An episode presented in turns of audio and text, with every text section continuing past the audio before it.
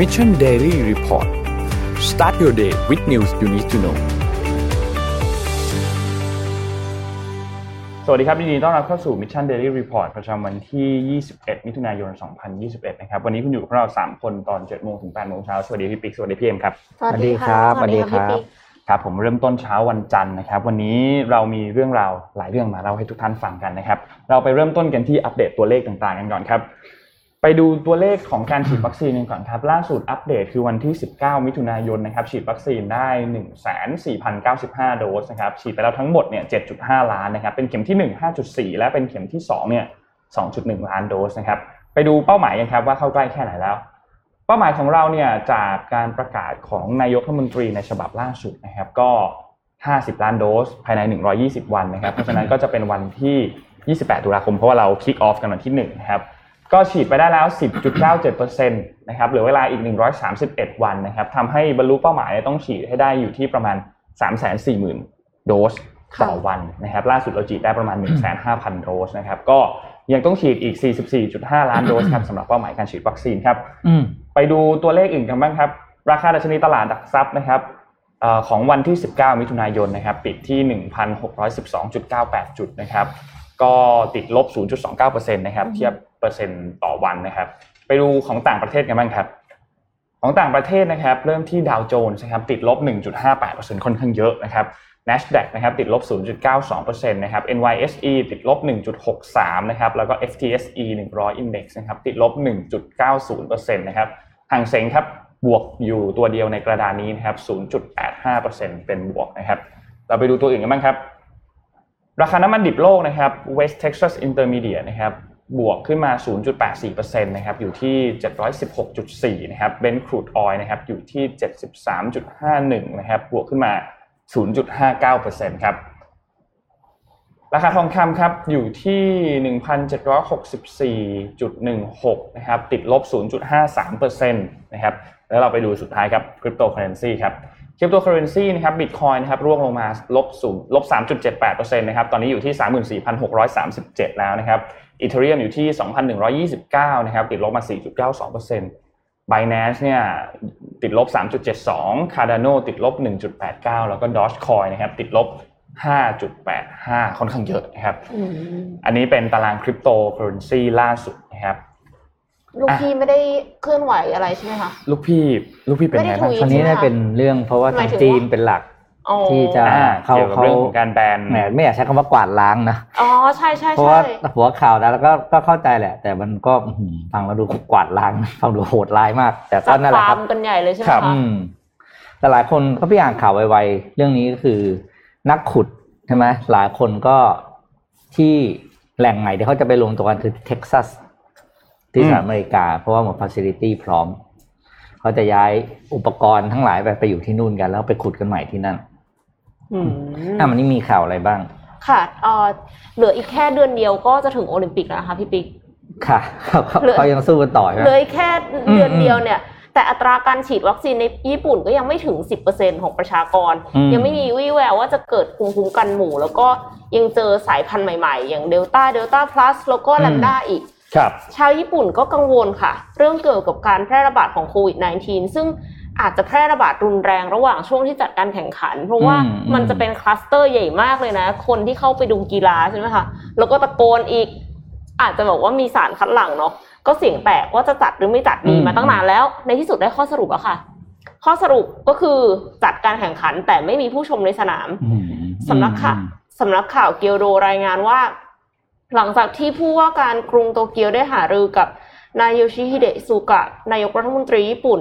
ก็ได้ข้อสรุปว่าการแข่งขันโตเกียวโอลิมปิก และพาราลิมปิกในกรุงโตเกียวทั้งสองรายการเลยนะ จะไม่มีผู้ชมในสนามทุกรายการ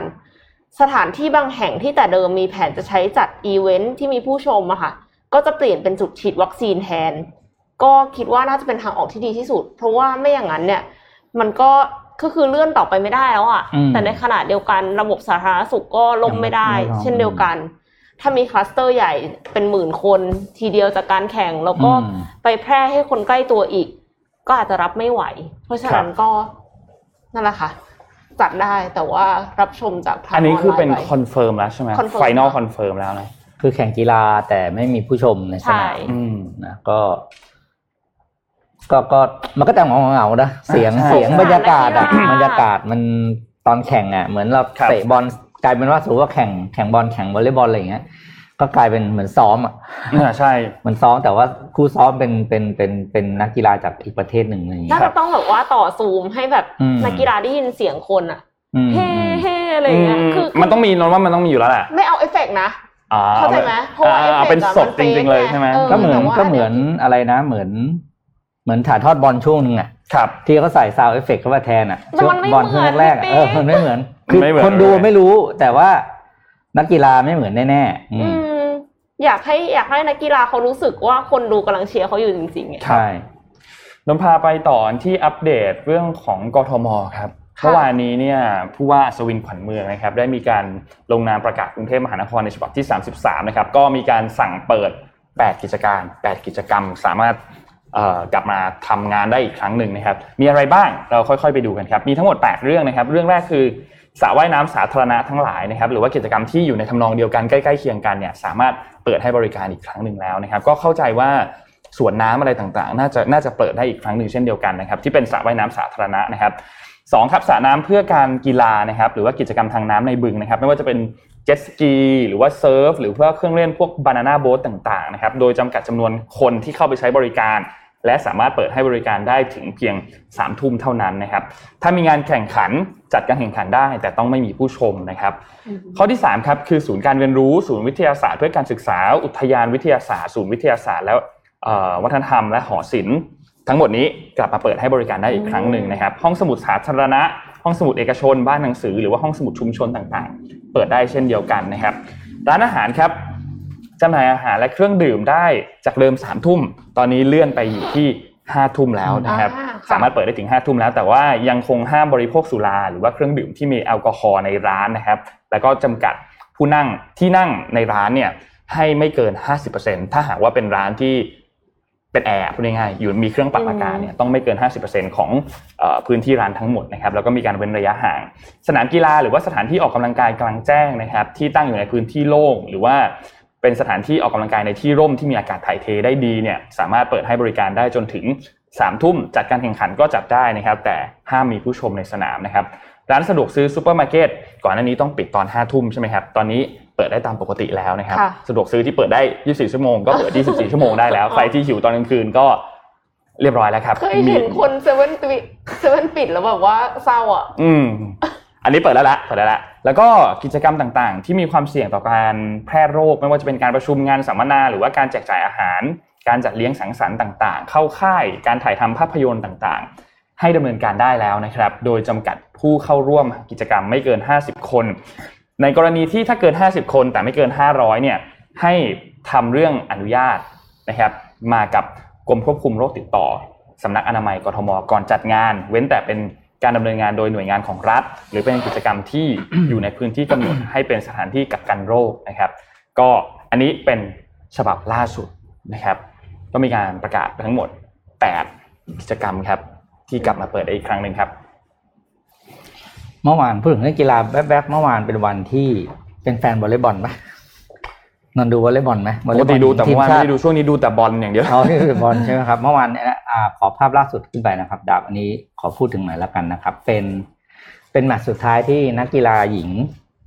วอลเลย์บอลทีมชาติหญิงนะครับหกท่านนี้นะครับ อ่าอำลาสนามอ้าวอ่า ก็เขารับใช้ประเทศไทยมารับใช้ชาติมา 20 ปีนะครับยี่สิบยี่สิบเลยเหรอคะยี่สิบปีแล้วก็ต้องบอกว่า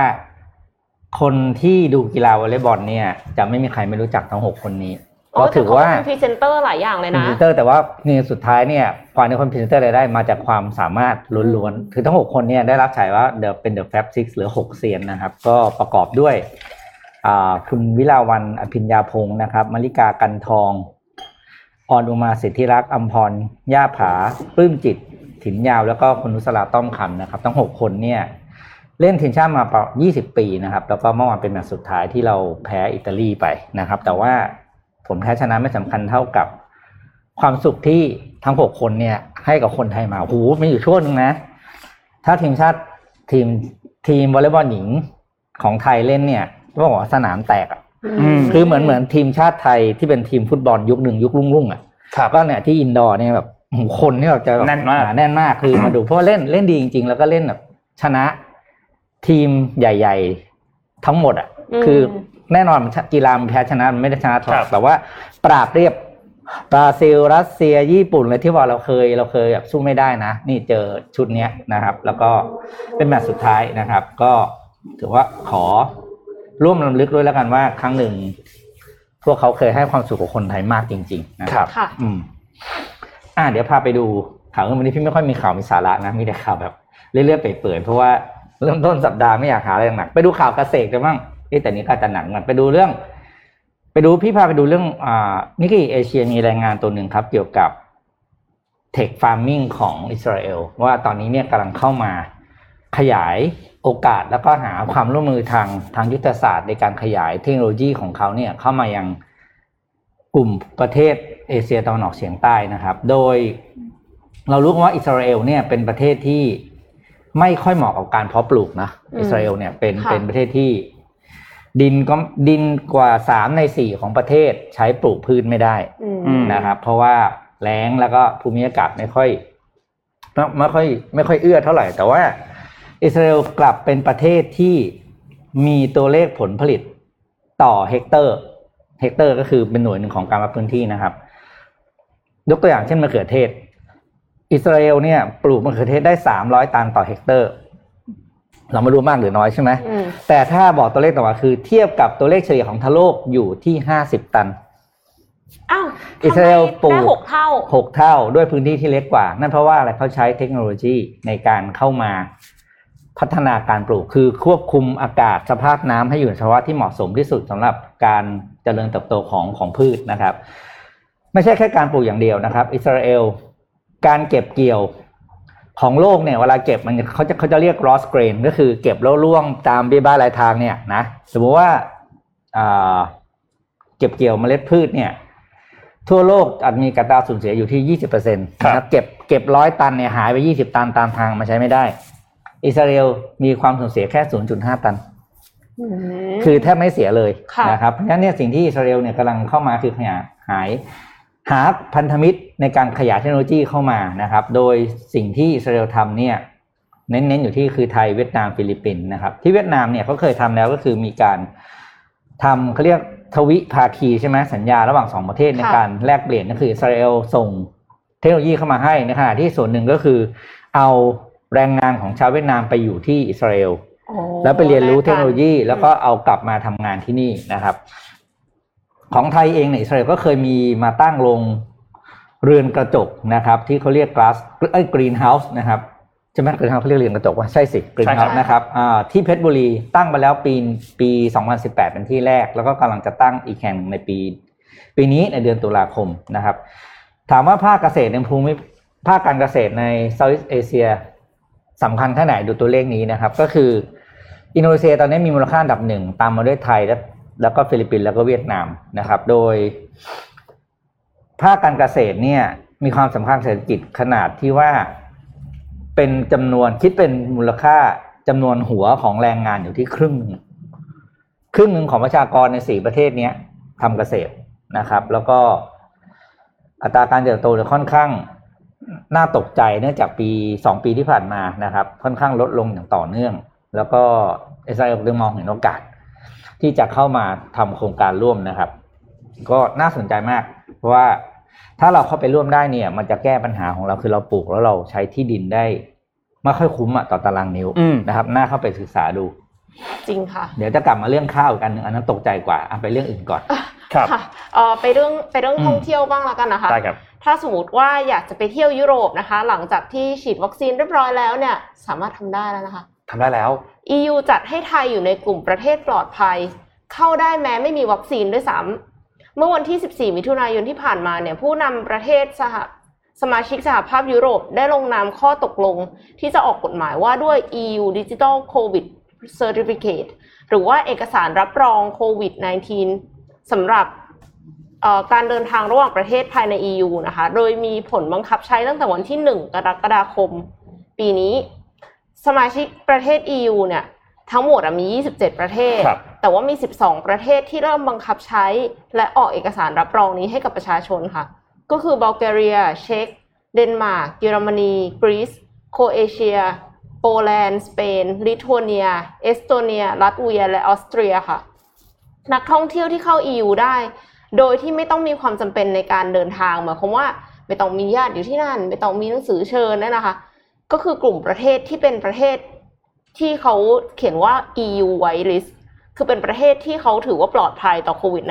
-19 ซึ่งมีผู้ติดเชื้อไม่เกิน 75 คนต่อประชากร 100,000 คน ในช่วง 14 วันที่ผ่านมา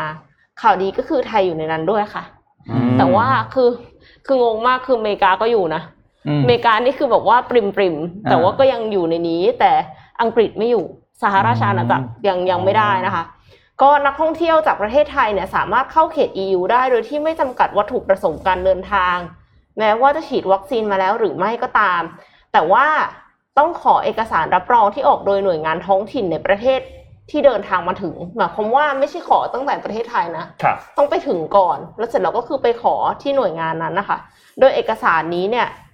เขาจะออกให้กับผู้ฉีดวัคซีนหลหลายกรณีนะ มีกรณีที่หนึ่งคือผู้ฉีดวัคซีน ครบโดสแล้วสองคือผู้ที่มีผล PCR เป็นลบสามอืมคือเคยติดโควิด -19 แล้วก็รักษาจนหายดีแล้ว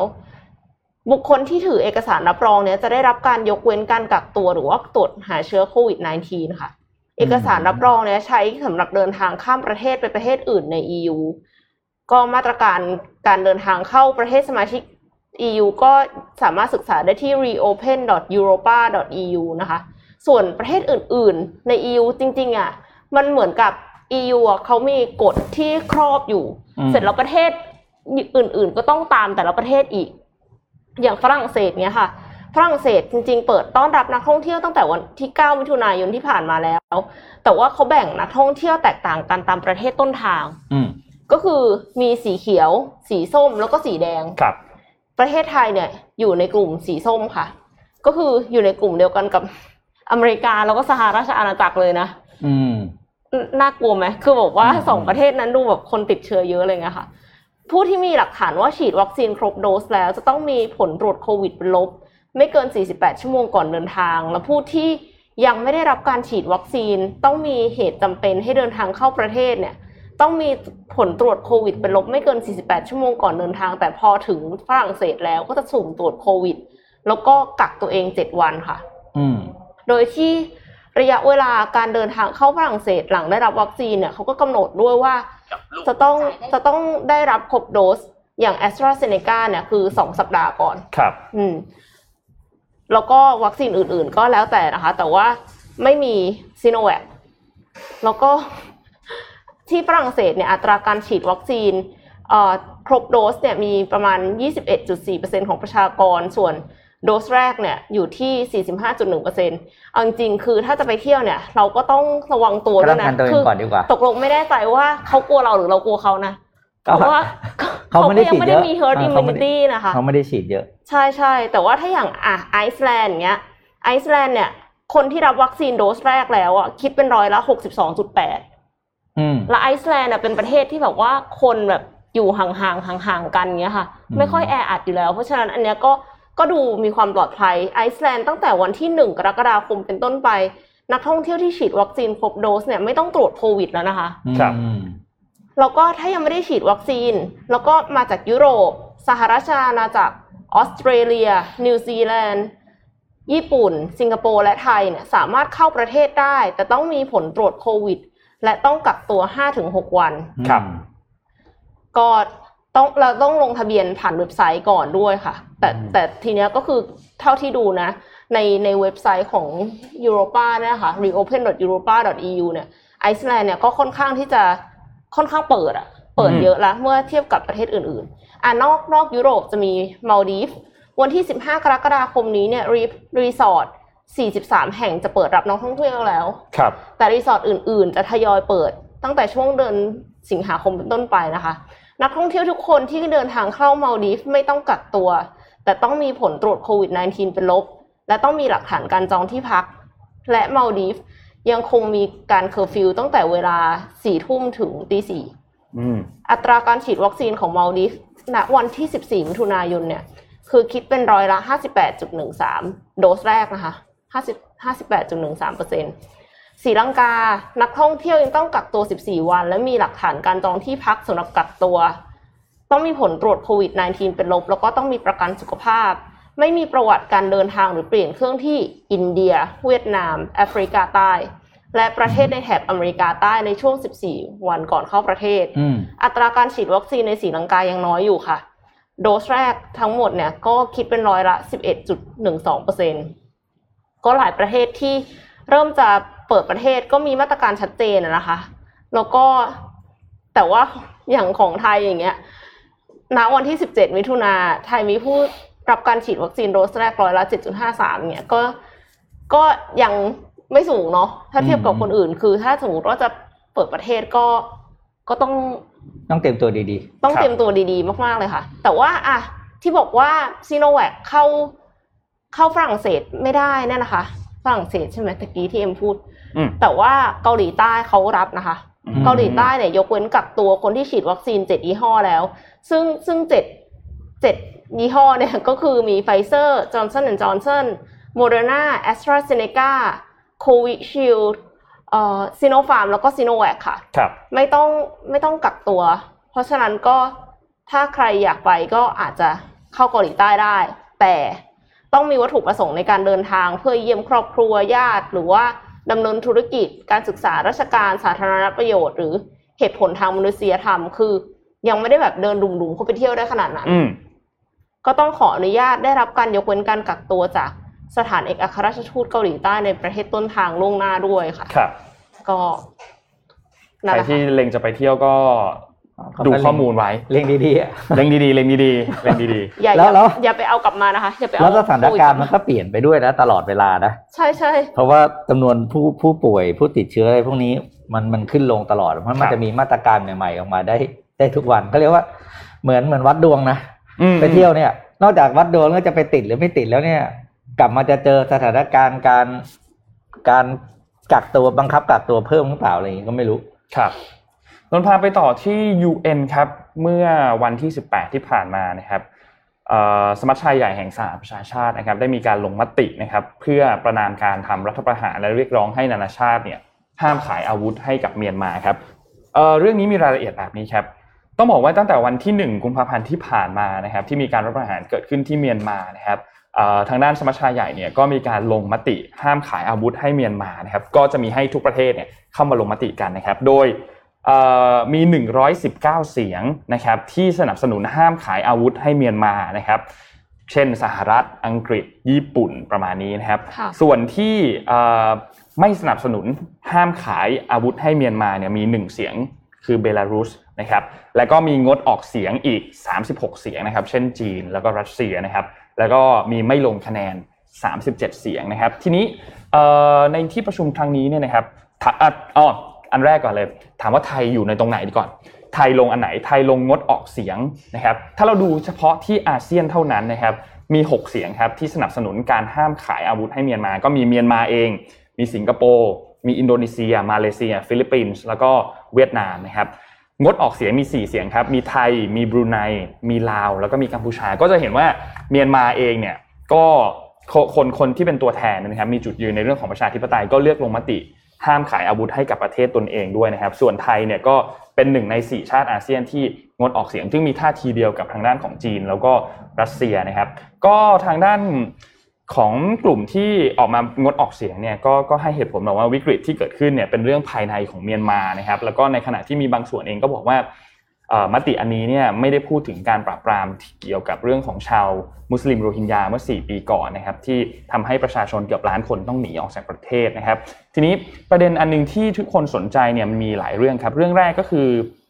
เกี่ยวกับเรื่องของการเปลี่ยนแปลงข้อความในมติ จากเดิมเนี่ยมีการเขียนว่าต้องระงับการขายหรือแลกเปลี่ยนอาวุธยุทโธปกรณ์ของทหารทั้งทางตรง และทางอ้อมกับเมียนมาทันที ก็มีการตัดทอนเนื้อหาลงให้เหลือเพียงแค่เรียกร้องให้ทุกชาติป้องกันการเคลื่อนย้ายอาวุธเข้าสู่เมียนมาเท่านั้นนะครับ และนอกจากนี้ครับต้องบอกว่าเราเราเราเห็นภาพแบบนี้ไม่ค่อยบ่อยนัก ในการที่จะมีการออกลงมติมา แต่การลงมติอันนี้เนี่ยต้องบอกว่าไม่ใช่การลงมติในเชิงกฎหมาย แต่เป็นเชิงนัยยะทางการเมือง เพราะฉะนั้นในทางปฏิบัติแล้วเนี่ยเมียนมายังคงสามารถที่จะหาทางที่จะ ติดต่อเรื่องของอาวุธ เรื่องของการขนส่งอาวุธเนี่ยยังยังพูดตามตรงว่ายังสามารถทำได้อยู่นะครับ แต่อย่างไรก็ตามครับเอ่อทางด้านของอันโตนิโอกูเทเรสนะครับซึ่งเป็นเลขาธิการของสหประชาชาตินะครับ ได้มีการกล่าวถึงกรณีนี้บอกว่า เราไม่สามารถที่จะอยู่ในโลกที่การรัฐประหารถูกทำให้กลายเป็นเรื่องปกติแบบนี้ได้ค่ะเพราะฉะนั้นก็เลยต้องมีมติมีเรื่องของอาการที่จะต่อต้านในเรื่องของการรัฐประหารเนี่ยออกมาจากทางด้านของ UN นะครับ และที่สำคัญคือตั้งแต่สิ้นสุดสงครามเย็นมาเนี่ยมีเพียงแค่ 4 ครั้งเท่านั้นนะครับที่สมัชชาใหญ่แห่งสหประชาชาติเนี่ยจะมีการลงมติประนามการทำรัฐประหาร ซึ่งต้องบอกว่ามีไม่บ่อยนะที่ที่ที่มีการทำลงมติแบบนี้นะครับ ก็นี่เป็นการอัปเดตท่าทีล่าสุดครับของทางด้าน UN ครับว่าหลังจากนี้เนี่ยในปัญหาเรื่องของเมียนมาเนี่ยจะเป็นอย่างไรกันต่อครับ ติดตามอย่างใกล้ชิดครับ จ็ดโมงครึ่งไหมคะอะเจ็ดโมงครึ่งเลยก็ได้คอ่ารับไปเจ็ดโมงครึ่งกันครับเจ็ดโมงตรงเวลาหน่อยนานๆจะตรงเวลาทีถ้าวันนี้มีเรื่องมาฝากแต่ว่าไม่ใช่เรื่องเศรษฐกิจ ไม่ใช่เรื่องพัฒนาตัวเองนะครับ แต่เป็นเรื่องในบ้านแล้วกันเปลี่ยนเปลี่ยนอารมณ์บ้างนะครับอ่าเป็นบทความจาก Australian Food com นะครับ โดยคุณซูซี่เบอร์เรลนะครับเขาเขียนให้ความรู้ว่าอาอยาหากรรู้ที่เราอยากรู้เรื่องซื้นี้อมาใช้ในบ้านเนี่ย ใช้ได้อีกนานแค่ไหนครับถ้ามันเลยวันที่ เรียกวันหมดอายุไปโอ้ยแล้หมวดอ่านะครับมีประโยชน์มากเข้าค่ะมาให้ความรู้นะครับอ่าไปดูกันนะครับเวลาเราซื้อของเนี่ยมันจะมีอยู่สองคำครับคือ use by หรือ best before ค่ะมันจะมีอยู่คำเดียวอะอืมแล้วแต่ว่าคำใดคำหนึ่งอยู่ในนั้นามีคำไหนคำหนึ่งนะนะให้มาดูความหมายกันก่อน use by เนี่ยเขาจะใช้กับสิ่งที่เป็นสิ่งที่ย่อยสลายง่าย ก็คือของสดด้วยสารนั่นเองนะครับก็คือ ให้เอาไปประกอบอาหารภายในวันที่กำหนดนะ แล้วก็อาหารนั้นเนี่ยไม่ควรจะถูกบริโภคหลังจากวันวันที่พิมพ์ไว้บนไว้บนบนไว้บนห่อนะครับ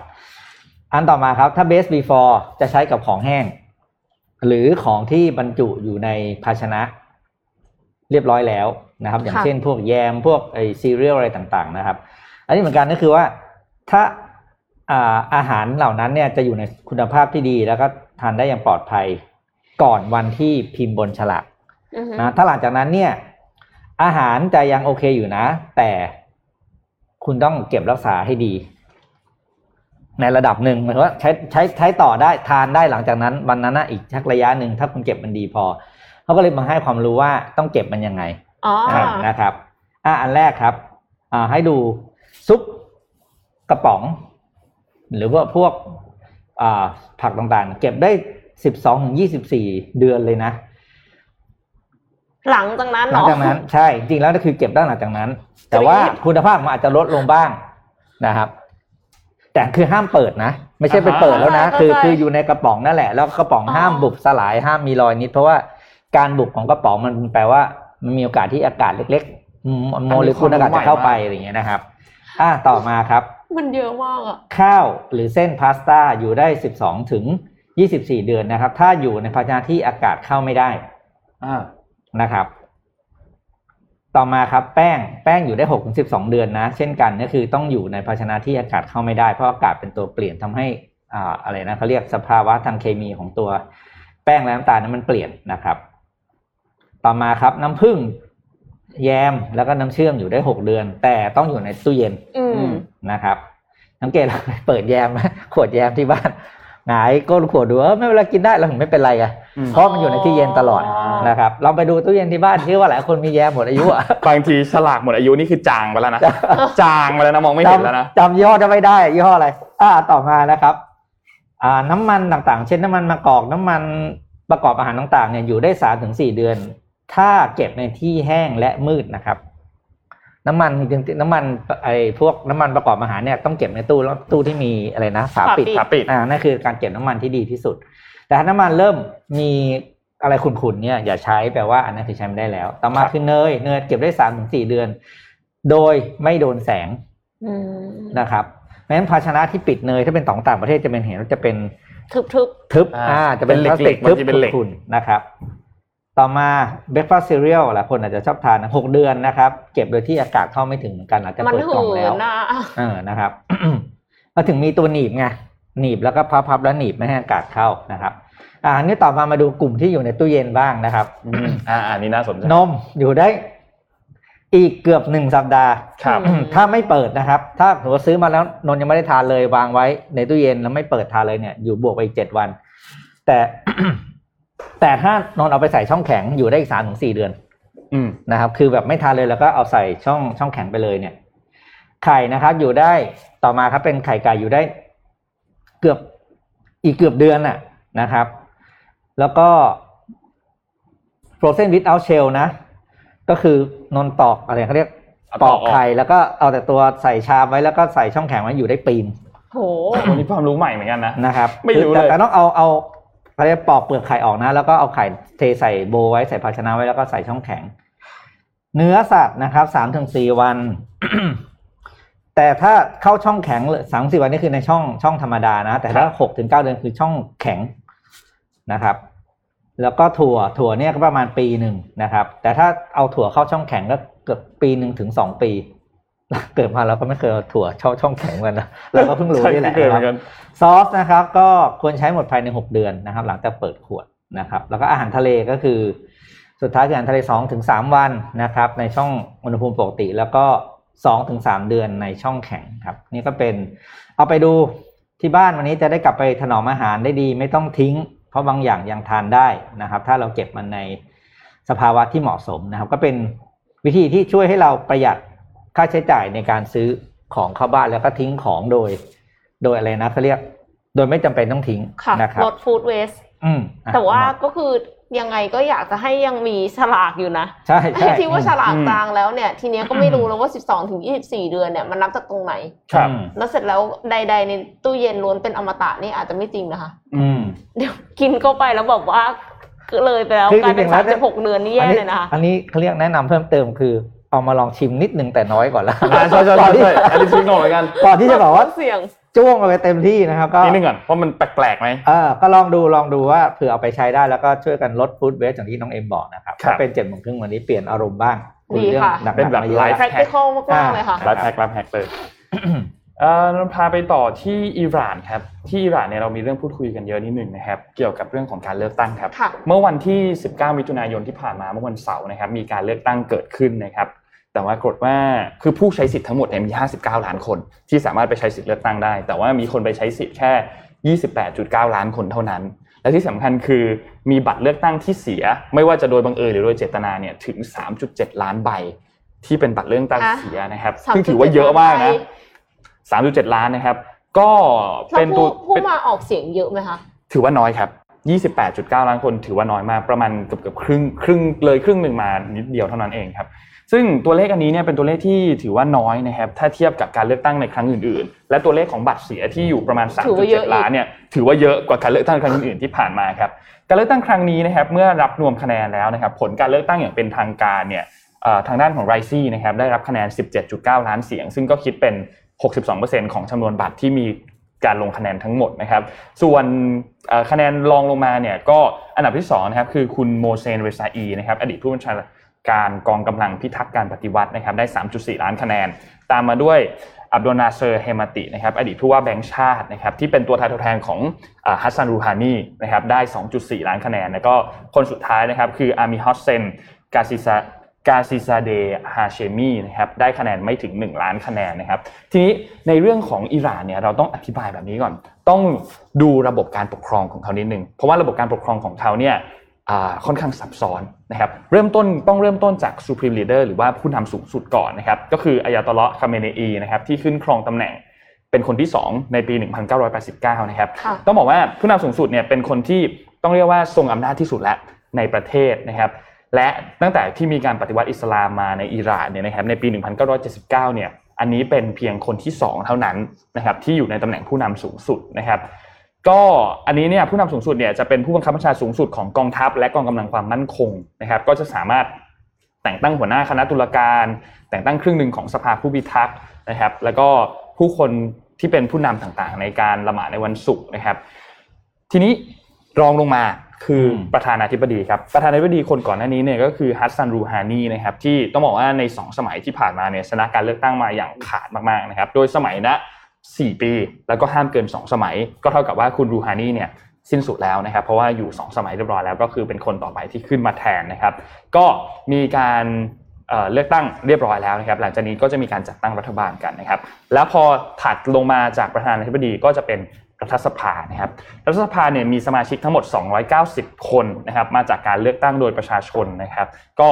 อำนาจก็ทั่วไปเลยครับ การเสนอกฎหมาย การปฏิเสธ การเสนองบประมาณประจำปีรวมถึงเรื่องของการเรียกคณะรัฐมนตรีประธานาธิบดีมากล่าวโทษแล้วก็ถอดถอนได้ก็เป็นการ impeachment ทั่วไปเลยนะครับค่ะแล้วก็ถัดมาครับเป็นสภาผู้พิทักษ์ครับก็เป็นสถาบันที่ทรงอำนาจของอิหร่านเช่นเดียวกันนะครับ ก็จะมีสมาชิกที่ได้รับเลือกทำเนี่ยสมัยละ 6 ปีนะครับ โดยผ่านการเลือกตั้งนะครับ แล้วก็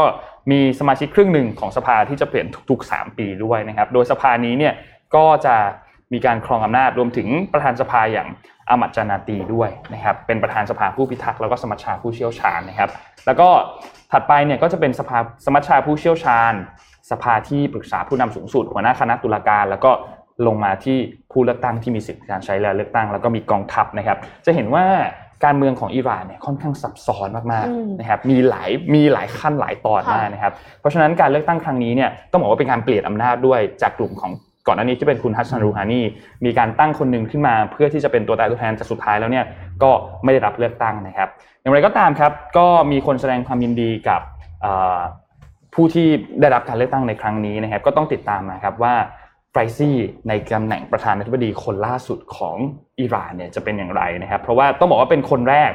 ที่ถูกอเมริกาคว่ำบาตรตั้งแต่ยังไม่เข้ารับตำแหน่งเลยอืมนะครับเพราะฉะนั้นมีมีอะไรท้าทายที่รออยู่ในตำแหน่งของเขาอย่างแน่นอนนะครับ ก็รอติดตามดูครับว่าในเรื่องของการเมืองอิหร่านหลังจากนี้จะเป็นอย่างไรต่อนะครับ แต่ผลการเลือกตั้งได้ตำแหน่งประธานาธิบดีคนต่อไปมาเรียบร้อยแล้วครับอะเดี๋ยวพาไปดูข่าวกลับมาที่บ้านเราอีกนิดนึง แต่ว่าเป็นเรื่องของข้าวไทยแล้วกันนะครับ อันนี้เป็นข่าวใหญ่มากหลาย ๆ หลาย ๆสำนักข่าวพูดถึงเรื่องนี้กันในสัปดาห์ที่ผ่านมานะครับ ก็ ประเทศไทยเนี่ยเคยเป็นผู้ส่งออกอันดับหนึ่งของข้าว เป็นผู้ส่งออกอันดับหนึ่งของโลกเลยนะ ในเรื่องการส่งออกข้าวนะครับ แต่นั่นนะคือย้อนกลับไปตั้งแต่ปี 2009เราเคยเป็นที่หนึ่งของโลกนะครับ แต่ปัจจุบันนี้เนี่ยเราตกมาอยู่อันดับสามแล้วนะครับ โดยนิกเกอิเอเชียเนี่ยได้ทำสกู๊ปสรุปไว้นะครับ ว่าตอนนี้ไทยกำลังเจอปัญหาสามเด้งด้วยกันที่ส่งผลกระทบโดยตรงกับการส่งออกข้าวนะครับ อย่างแรกเลยก็คือเรื่องของ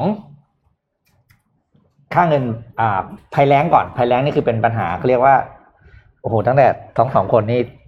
โตมาก็ได้ยินภัยแล้งตลอดใช่ไหมครับเราไม่เคยแก้ได้เลยนะครับภัยแล้งก็มีส่งผลต่อผลผลิตนะครับ อันที่สองคือเรื่องของค่าเงินบาทที่แข็งขึ้นและอันที่สามก็คือเรื่องของค่าชิปปิ้งอืมที่ที่สูงขึ้นจากสภาวะปัจจุบันที่เราได้ยินข่าวกันอยู่บ่อย ๆนะครับ โดยปัจจุบันนี้เนี่ย ข้าว ของเราเนี่ย มีเขาเรียกว่าไงนะเขาเรียก ปริมาณการขนส่งข้าวของไทยอะครับ ถ้าดูจากกราฟรูปต่อมา ตอนนี้เราถูกเวียดนามแซงไปแล้วนะครับ โดยอันดับหนึ่งของโลกเนี่ย ปัจจุบันอยู่ที่อินเดีย ซึ่งเป็นเป็นเป็นข้าวที่ราคาอ่าต้องอันนี้คือต้องบอกเป็นตามจำนวนตันนะครับ อินเดียเนี่ยเป็นข้าวที่ราคาข้าวราคาถูก เพราะฉะนั้นปริมาณการส่งออกตันก็ถึงเยอะนะครับค่ะแล้วก็ล่าสุดเราเพิ่งโดนเวียดนามแซงไปเป็น อันดับสองแล้วเราอยู่ที่อันดับสามแต่สิ่งที่น่ากลัวก็คืออยากให้ดูเส้นสีน้ำเงินครับ คือสามปีที่ผ่านมาไทยมียอดส่งออกข้าวลดลงอีก แล้วในปี 2021 นี้ ก็คาดการณ์ว่าจะลดลงจากปี 2020 อีก แปลว่าเราก็จะถูกเวียดนาม แปลว่าต้องบอกเวียดนามก็อาจจะอยู่เฉยๆนะเพราะดูเส้นของเวียดนามสังเกตนะครับ เวียดนาม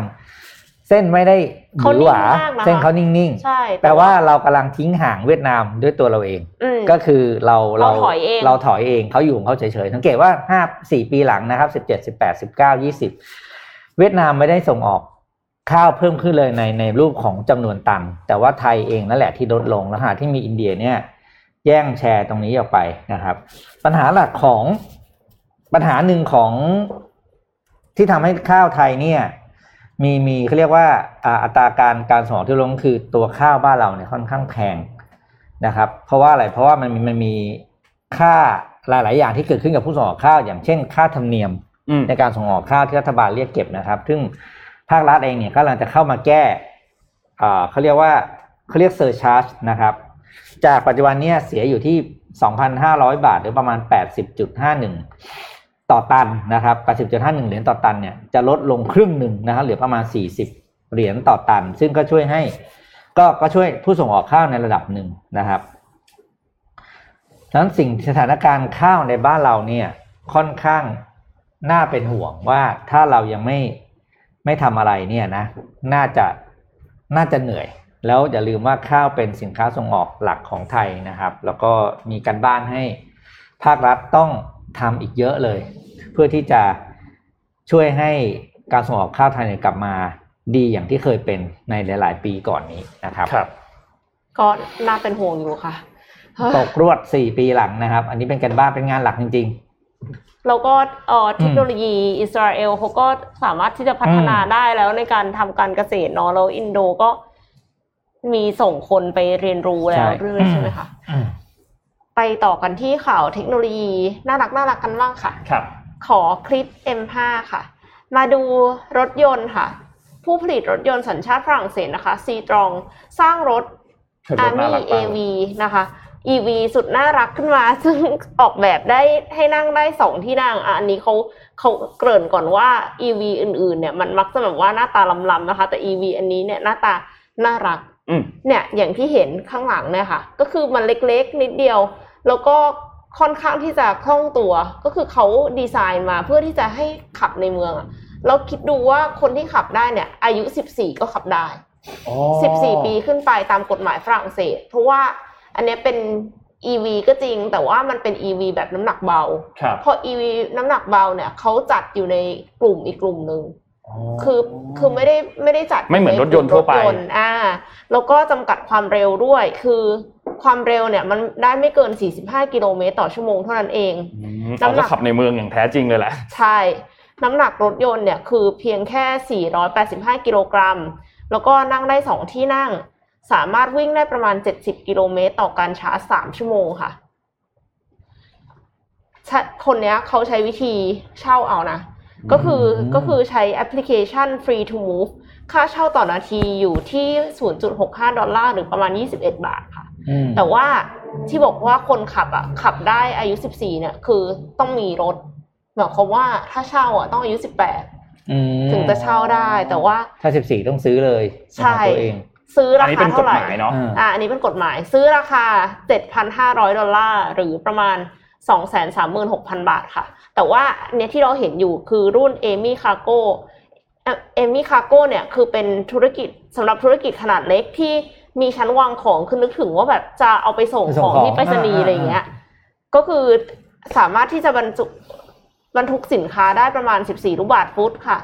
โดยที่มีน้ำหนักเพียง 300 ปอนด์ มีราคาเริ่มต้นอยู่ที่ 8,960 ดอลลาร์ หรือประมาณ 281,000 บาทอืม ก็ขอชี้แจงว่าที่บอกว่าอายุ 14 ปีเนี่ยขับในฝรั่งเศสได้แล้ว เพราะว่า c t r o n Army อยู่ในประเภท Quadricycle Quadricycle เนี่ยเป็นรถสี่ล้อเบายานพาหนะชนิดนี้สหภาพยุโรปเข้มงวดน้อยกว่ารถยนต์ปกติค่ะอืมก็คืออนุญาตให้เยาวชนอายุ 14-18 ปีขับได้เพราะว่ามันคล้ายกับรถมอเตอร์ไซค์อื หมายถึงว่าเหมือนแทนแทนมอเตอร์ไซค์แทนมอเตอร์ไซค์เขาน่าจะจัดเป็นคาต e กอรี่ของเล่นมากกว่านะดูน่ารักมากเลยน่ารักน่ารักจริงเหมือนรถแบบรถรถรถเด็กอะจริงไงเออก็ดูแบบดูน่ารักจริงๆอะโอ้แล้วก็คือข้างหน้ากับข้างหลังมาดูเหมือนกันเลยนะเขาบอกว่าอืมเพื่อที่จะ save costหมายความว่าในการผลิตอะอืมมอุปกรณ์ทั้งหลายอะมันก็อ๋อจะใช้ได้แบบชิ้นเดียวกัน ใช่เออแล้วก็คือจริง ๆ ข้างหน้าเนี่ย คนเนี่ยเขาสูงนะแต่เขานั่งได้เพราะว่ามันปรับได้อืมเฉพาะคนขับ แต่คนนั่งคือปรับไม่ได้อืม เพราะฉะนั้นก็คือก็ต้องดูอะค่ะ คนถ้าค่าตัวสูงกับตัวสูงก็นั่งไม่ไหวแต่ถ้าตัวสูงกับตัวเล็กเนี้ยก็อย่างนั่อางจจะได้พออยู่ได้อืมก็คือขับในเมืองจริงๆอะแหละครับ ก็เป็นอะไรที่รู้สึกว่า เออ น่าสนใจ เพราะว่าถึงแม้ว่าจะเป็น EV แต่ว่าเป็น EV ในแบบที่มันน่ารักกุกกิกแล้วก็สามารถที่จะให้ให้เด็กๆ อายุ 14 ก็ขับได้แล้วค่ะอืม แต่ชนก็ยังก็ยังเจ็บนะสี่สิบกิโลเมตรเนี่ยเจ็บนะเจ็บแบบเจ็บเจ็บได้เจ็บได้แข้งขาหักได้นะ ถ้าชนน่ะคือโอ้โหสิบสี่สิบห้าขับรถพี่ก็ก็มีความอันนี้เหมือนกันนะ คือพี่ปิ๊กเอ็มคิดว่าเขาอะเทียบกันกับว่าไปขับมอไซค์อืมเพราะถ้าขับอืมมอไซค์แล้วความเร็วมันได้มากกว่านี้อีกไงอืมอืมแล้วทีเนี้ยก็คือมันไม่ได้ปกป้องคนที่ขับด้วย แล้วการที่ถ้าถูกชนก็คือก็ไม่ต่างกันหรือเปล่าอะไรอย่างเงี้ย อาจจะมองแบบนั้นนะคะ ต้องมาเจอเมืองไทยเนี่ยเราเด็กต่างจังหวัดบ้านเราขี่มอเตอร์ไซค์ได้เป๋าหกโอ้ปห้าปหกขี่มอเตอร์ไซค์กันละใช่ก็คือขาถึงก็คือขี่ได้แล้วอะหยุดรถยังไงยังไม่รู้เลยน้องๆ เอ๋ยอะเดี๋ยวพาไปดูอีกเรื่องหนึ่งครับ วันก่อนเราคุยกันเรื่องสตาร์ทอัพนะครับมันพี่มีรวบรวมเอาอันนี้รอดูค่ะ สตาร์ทอัพหรือเขาเรียกโปรเจกต์ที่ได้รับเงินสนับสนุนสูงสุดตลอดกาลใน Kickstarter มาเล่าให้ฟังนะครับอ่ามาจากบทความอันหนึ่งชื่อว่า 10 most successful Kickstarter campaign นะครับจัดอันดับโดยเทียบจากมูลค่าเงินนะครับอยากให้ดักมาหาไฟล์ก่อนดักมาหาเจอยังอ่า Kickstarter เนี่ยนะครับเล่าฟังก่อนระหว่างรอไฟล์ Kickstarter เนี่ยเป็นแพลตฟอร์มที่เขาเรียกว่าทำเรื่องของ crowdfunding นะครับก่อตั้งขึ้นในปี 2009 โดยกลุ่มเพื่อน 3 คนนะครับ Perry Chen Yancey Strickler และครับและ Charles Adler โดยหลักๆก็คือระดมทุนเพื่อเป็นทุนให้กับผู้ประกอบการที่จะคิดค้น สินค้าหรือบริการใหม่ ๆ ขึ้นมาเพื่อเพื่อตอบสนองความต้องการของผู้บริโภค โดยจุดขายจุดขายของของโปรเจกต์แต่ละอันนั่นคือความคิดสร้างสรรค์ที่มีมี solution ใหม่ ๆ มาเพื่อกับเพื่อเพื่อการแก้ปัญหาต่างๆของโลกนะครับมาไปดูสิบอันดับกันนะครับ อันดับที่10นะครับชื่อ Ouya นะครับ Ouya นี่เป็นอ่าเป็นจอยสติ๊กสำหรับสำหรับการเล่นเกมในโทรศัพท์มือถือที่ใช้ระบบ Android นะครับ ได้เงินไป 8 ล้านเหรียญนะครับ อันนี้ อ่าออกมาตั้งแต่ปี 2012 นะครับ แล้วก็ถูกซื้อกิจการไปในปี 2015 นะครับ แล้วก็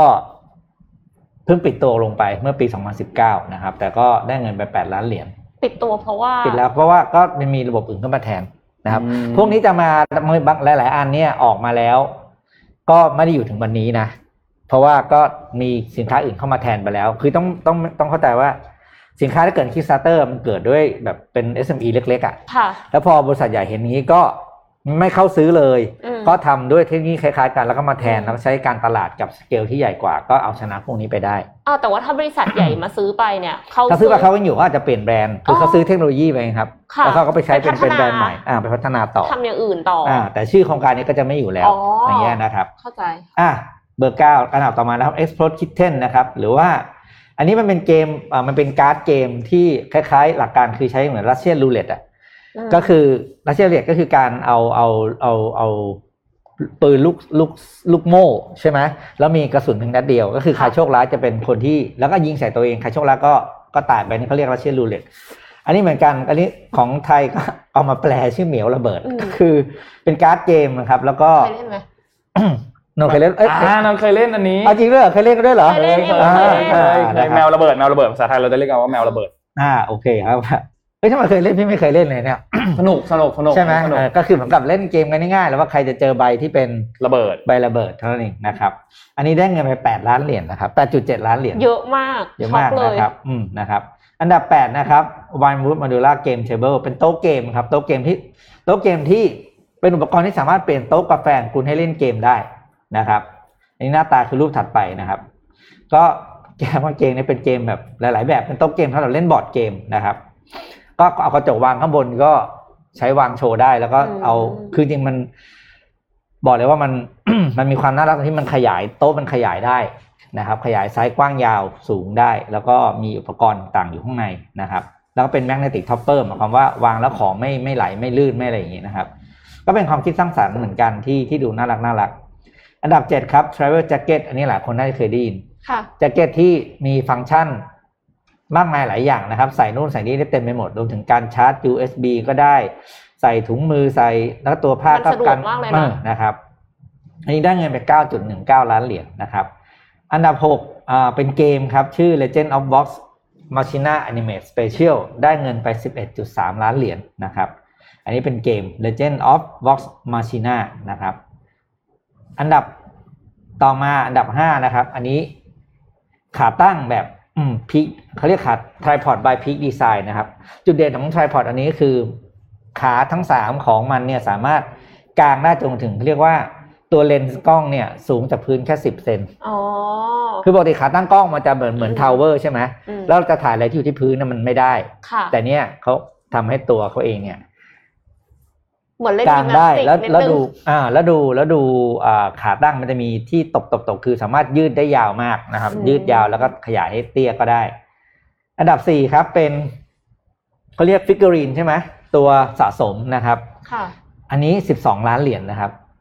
ก็คือเป็นเป็นตัว figurine ที่ถอดไปจากเกมซึ่งสวยมาก ๆ จริงๆนะครับ ชื่อ Kingdom Death Monster 1 1.5 นะครับ ไม่ใช่ของเทคโนโลยีแต่ว่าไม่ใช่แบบเออแบบก็มีคนชอบสะสมอะไรอย่างเงี้ยนะครับ อันดับ 3 ครับ อันนี้เป็นบอร์ดเกมที่ต้องบอกว่าได้รับความฮือฮาที่สุดเลยคือ Frosthaven by Isaac Childress นะครับ 12.9 ล้านเหรียญมีผู้สนับสนุน 13,550 คน อันนี้ยังไม่เคยเล่นนะครับ อันนี้เป็นบอร์ดเกมซึ่งเป็นบอร์ดเกมแบบ 3D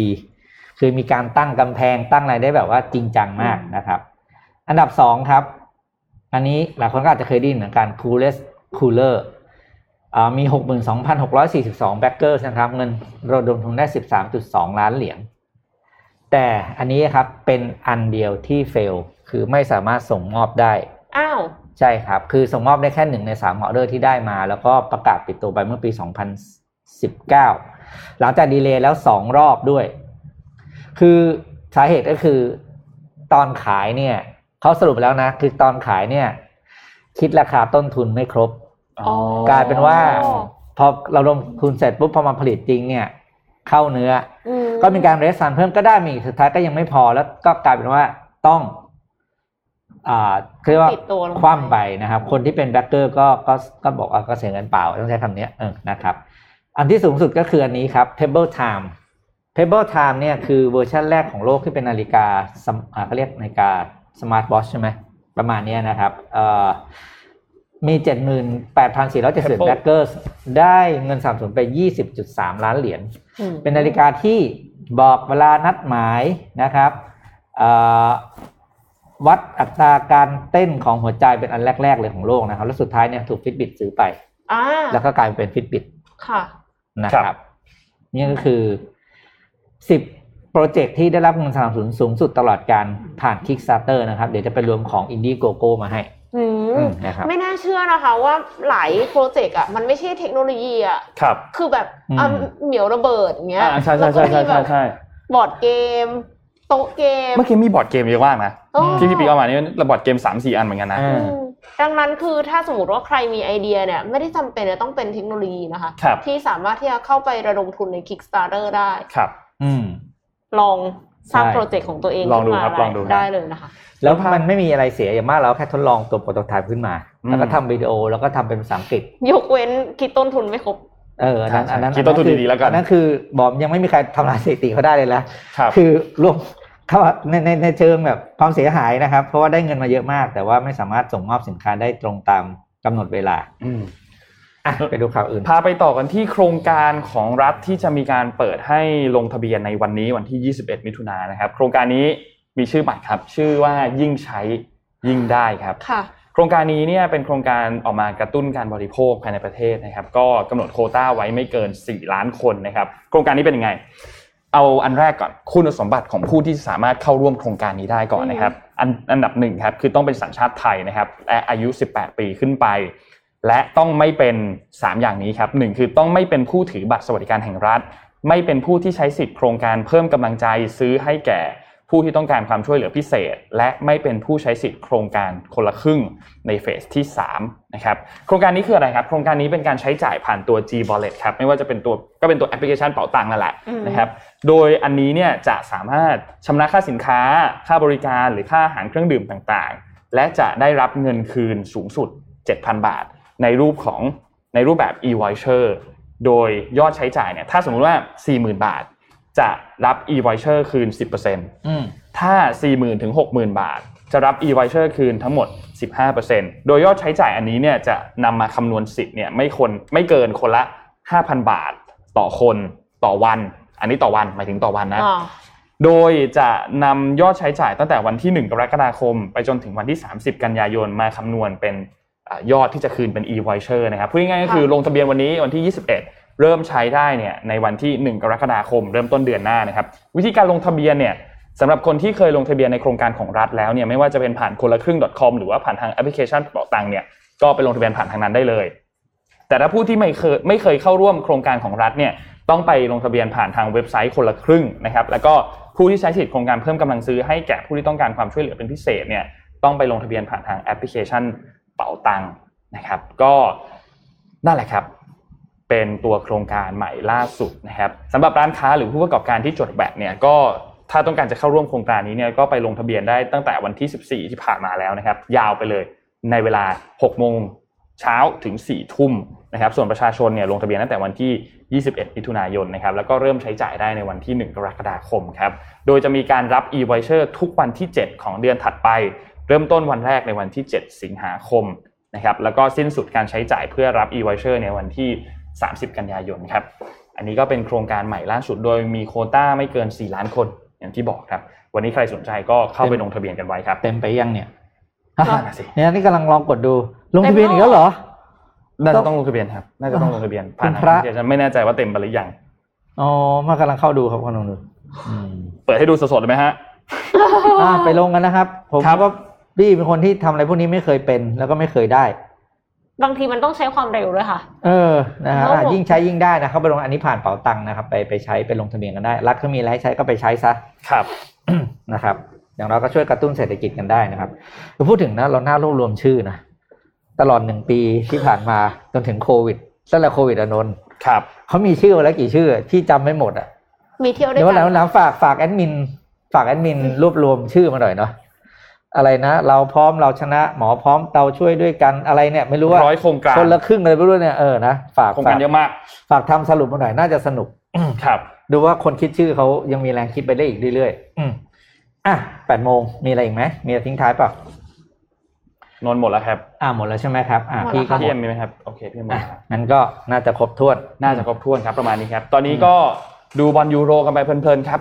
ช่วงนี้ใกล้ที่จะจบรอบแบ่งกลุ่มแล้ว ก็จะเข้าสู่รอบถัดไปแล้วนะครับ ก็อันดับ 1 2 จะได้ผ่านเข้ารอบถัดไป ส่วนอันดับ3เนี่ยอืมต้องไป qualification กัน ว่าใครจะได้ผ่านเข้าไปในรอบถัดไปนะครับ ก็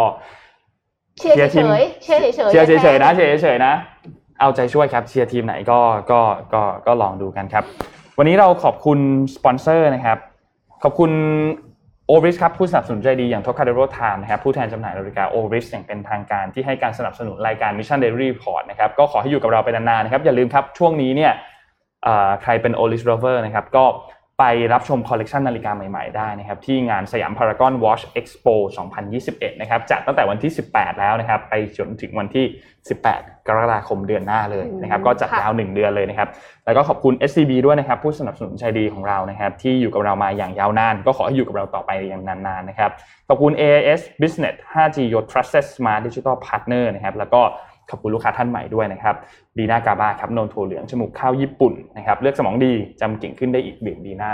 ทุกวันครับก็ขอขอบคุณผู้ที่ติดตามเรารับฟังทุกๆ ช่องทางนะครับ YouTube Facebook Clubhouse นะครับก็ขอบคุณทุกคนมากๆนะครับแล้วเดี๋ยวเราพบกันอีกครั้งหนึ่งในวันพรุ่งนี้ครับวันนี้เราสามคนลาไปก่อนครับ สวัสดีครับ สวัสดีค่ะ Mission Daily Report